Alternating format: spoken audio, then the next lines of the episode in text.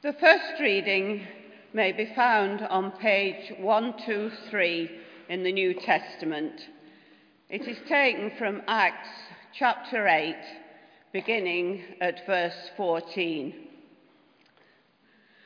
Now, when the apostles at Jerusalem heard that Samaria had accepted the word of God, they sent Peter and John to them. The two went down and prayed for them that they might receive the Holy Spirit. For as yet the Spirit had not come upon any of them. They had only been baptized in the name of the Lord Jesus. Then Peter and John laid their hands on them, and they received the Holy Spirit. This is the word of the Lord. Please stand for the Gospel reading. The Gospel reading may be found on page 57, Luke 3, verses 15 to 17 and 21 and 22. Alleluia, Alleluia. Christ was revealed in flesh, proclaimed among the nations, and believed in throughout the world. Alleluia. Hear the gospel of our Lord Jesus Christ according to Luke. To you, Lord. As the people were filled with expectation, and all were questioning in their hearts concerning John whether he might be the Messiah, John answered all of them by saying, I baptize you with water, but one who is more powerful than I is coming. I am not worthy to untie the thong of his sandals. He will baptize you with the Holy Spirit and fire. His winnowing fork is in his hand to clear his threshing floor and to gather the wheat into his granary. But the chaff he will burn with unquenchable fire. Verse 21. Now, when all the people were baptized, and when Jesus also had been baptized and was praying, the heaven was opened and the Holy Spirit descended upon him in bodily form like a dove. And a voice came from heaven You are my Son, the beloved. With you I am well pleased. This is the gospel of the Lord.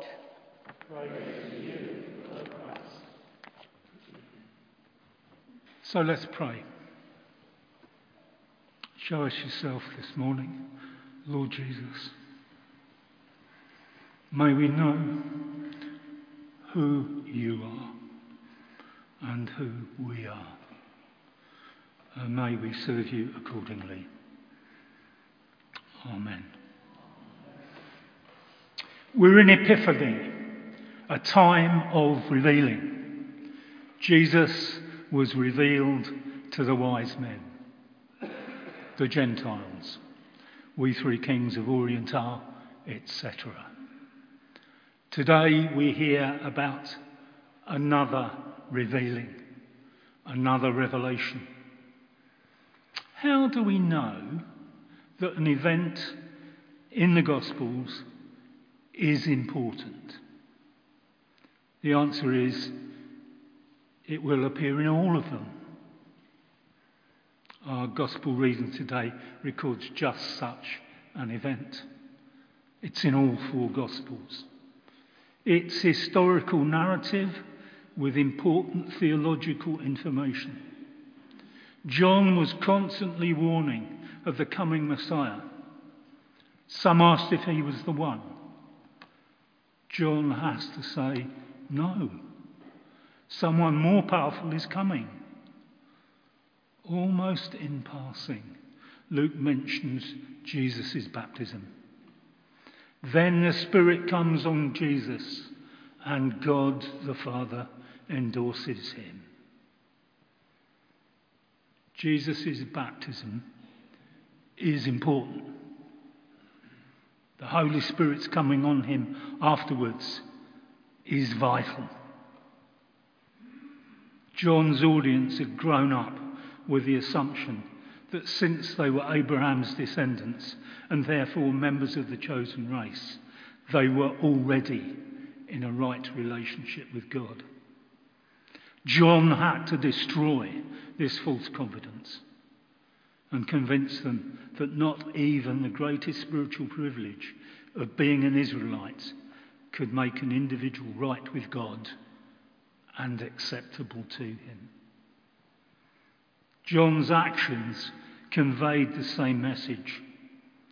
Gentiles could become Jews by baptism. Those who were already Jews didn't need it. By preaching baptism to them, John places Jews in the same category as Gentiles, not God's people. All those who responded to John's preaching were baptized. They all needed to acknowledge they were in the wrong relationship with God and no longer his people. But there was going to be a notable exception. Jesus deliberately chose public baptism to, ident- to intentionally identify himself with John's message and the revival movement it created. Not needing forgiveness, he chose to identify with God's purified, prepared people. It was necessary to, to it was necessary to fulfill God's salvation plan, whether as king or Isaiah's prophesied righteous servant, the Messiah represents Israel. As such, he identifies fully with his people. Obediently doing this, he's anointed by the Spirit to accomplish his mission. Ultimately, he will die for his people. Jesus persuades John that it's right that he baptizes Jesus. By doing so, they both do God's will. The transition to the promised one is accomplished. Immediately Jesus had been baptized, the heavens were opened. In the Old Testament, it's used of key moments of revelation or provision. God acts. Jesus and John experience a revelation that others don't. God's Spirit comes on Jesus. The prophesied age of the Spirit is beginning. Jesus from Jesus from his conception was with the Holy Spirit. He must experience the Spirit's formal anointing to baptize others with that Spirit. It's the formal start of his ministry and crucial to it. It reflects the king's coronation of the Old Testament and Isaiah's recording of God's servant's commission. Jesus receives power, wisdom, and holiness to fulfill his ministry. The opening of the heavens came with God's revelation.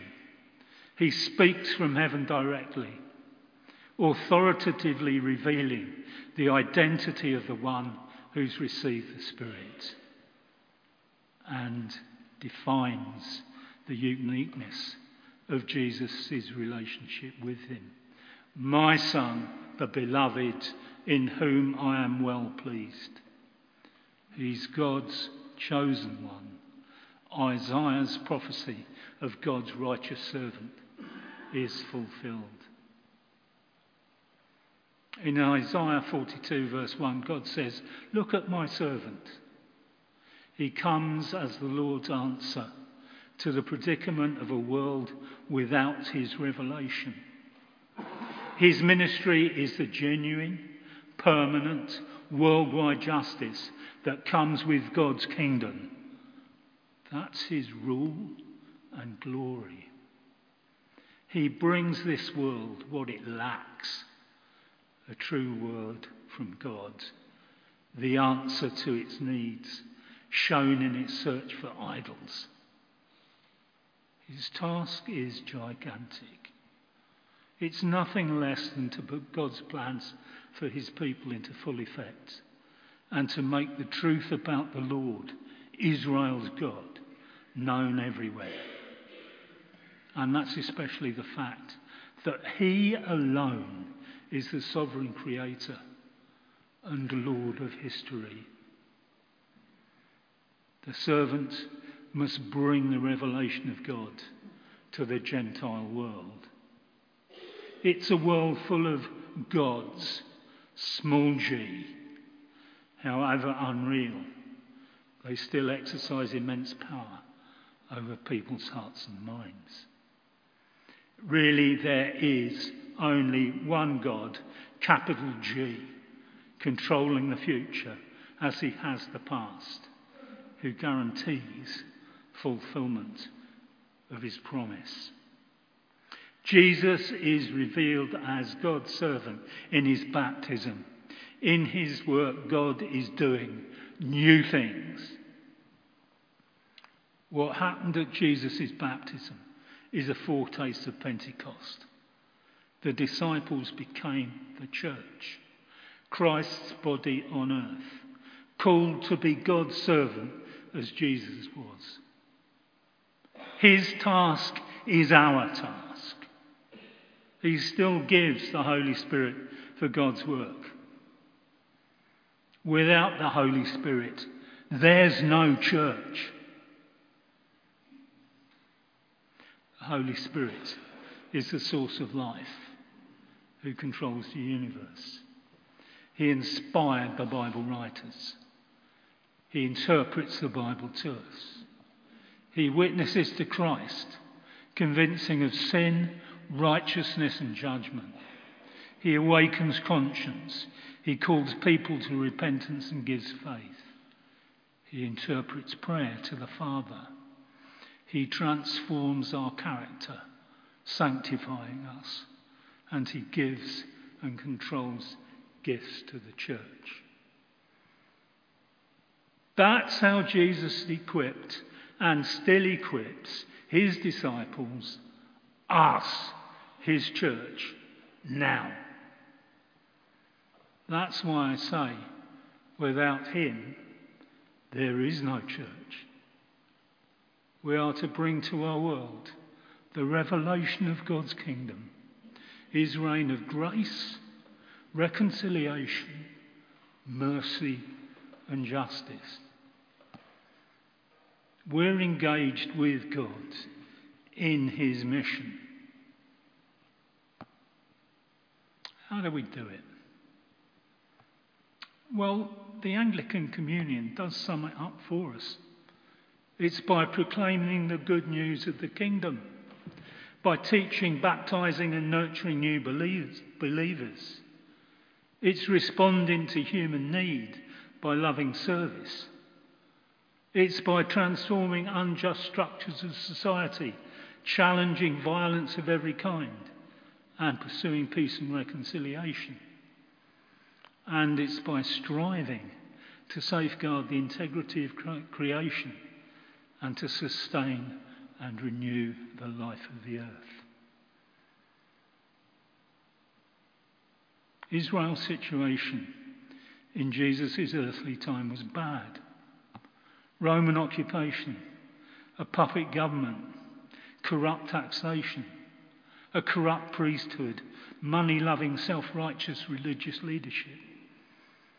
Out of that, God, through John, called people to repent in preparation for Jesus and the Holy Spirit's coming.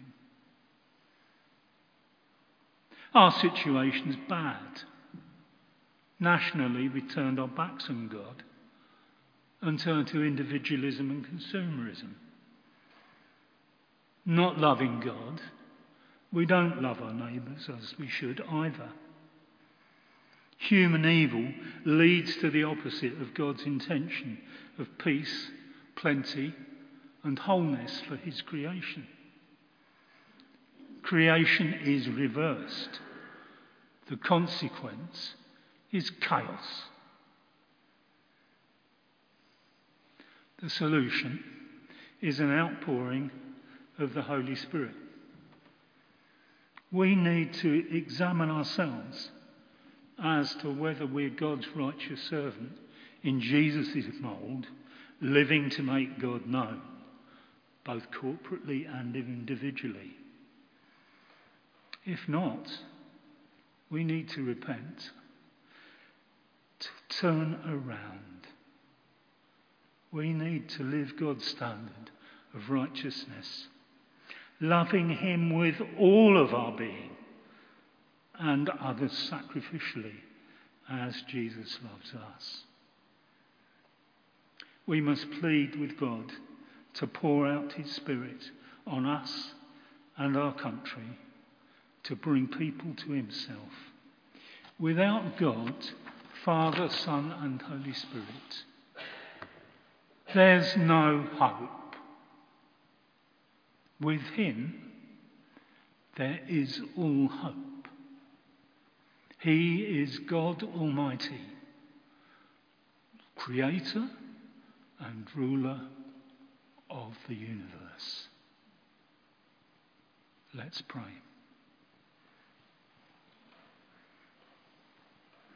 This Epiphany season, Lord, reveal yourself to us as you are.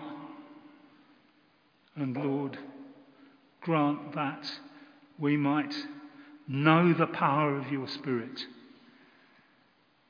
and be inspired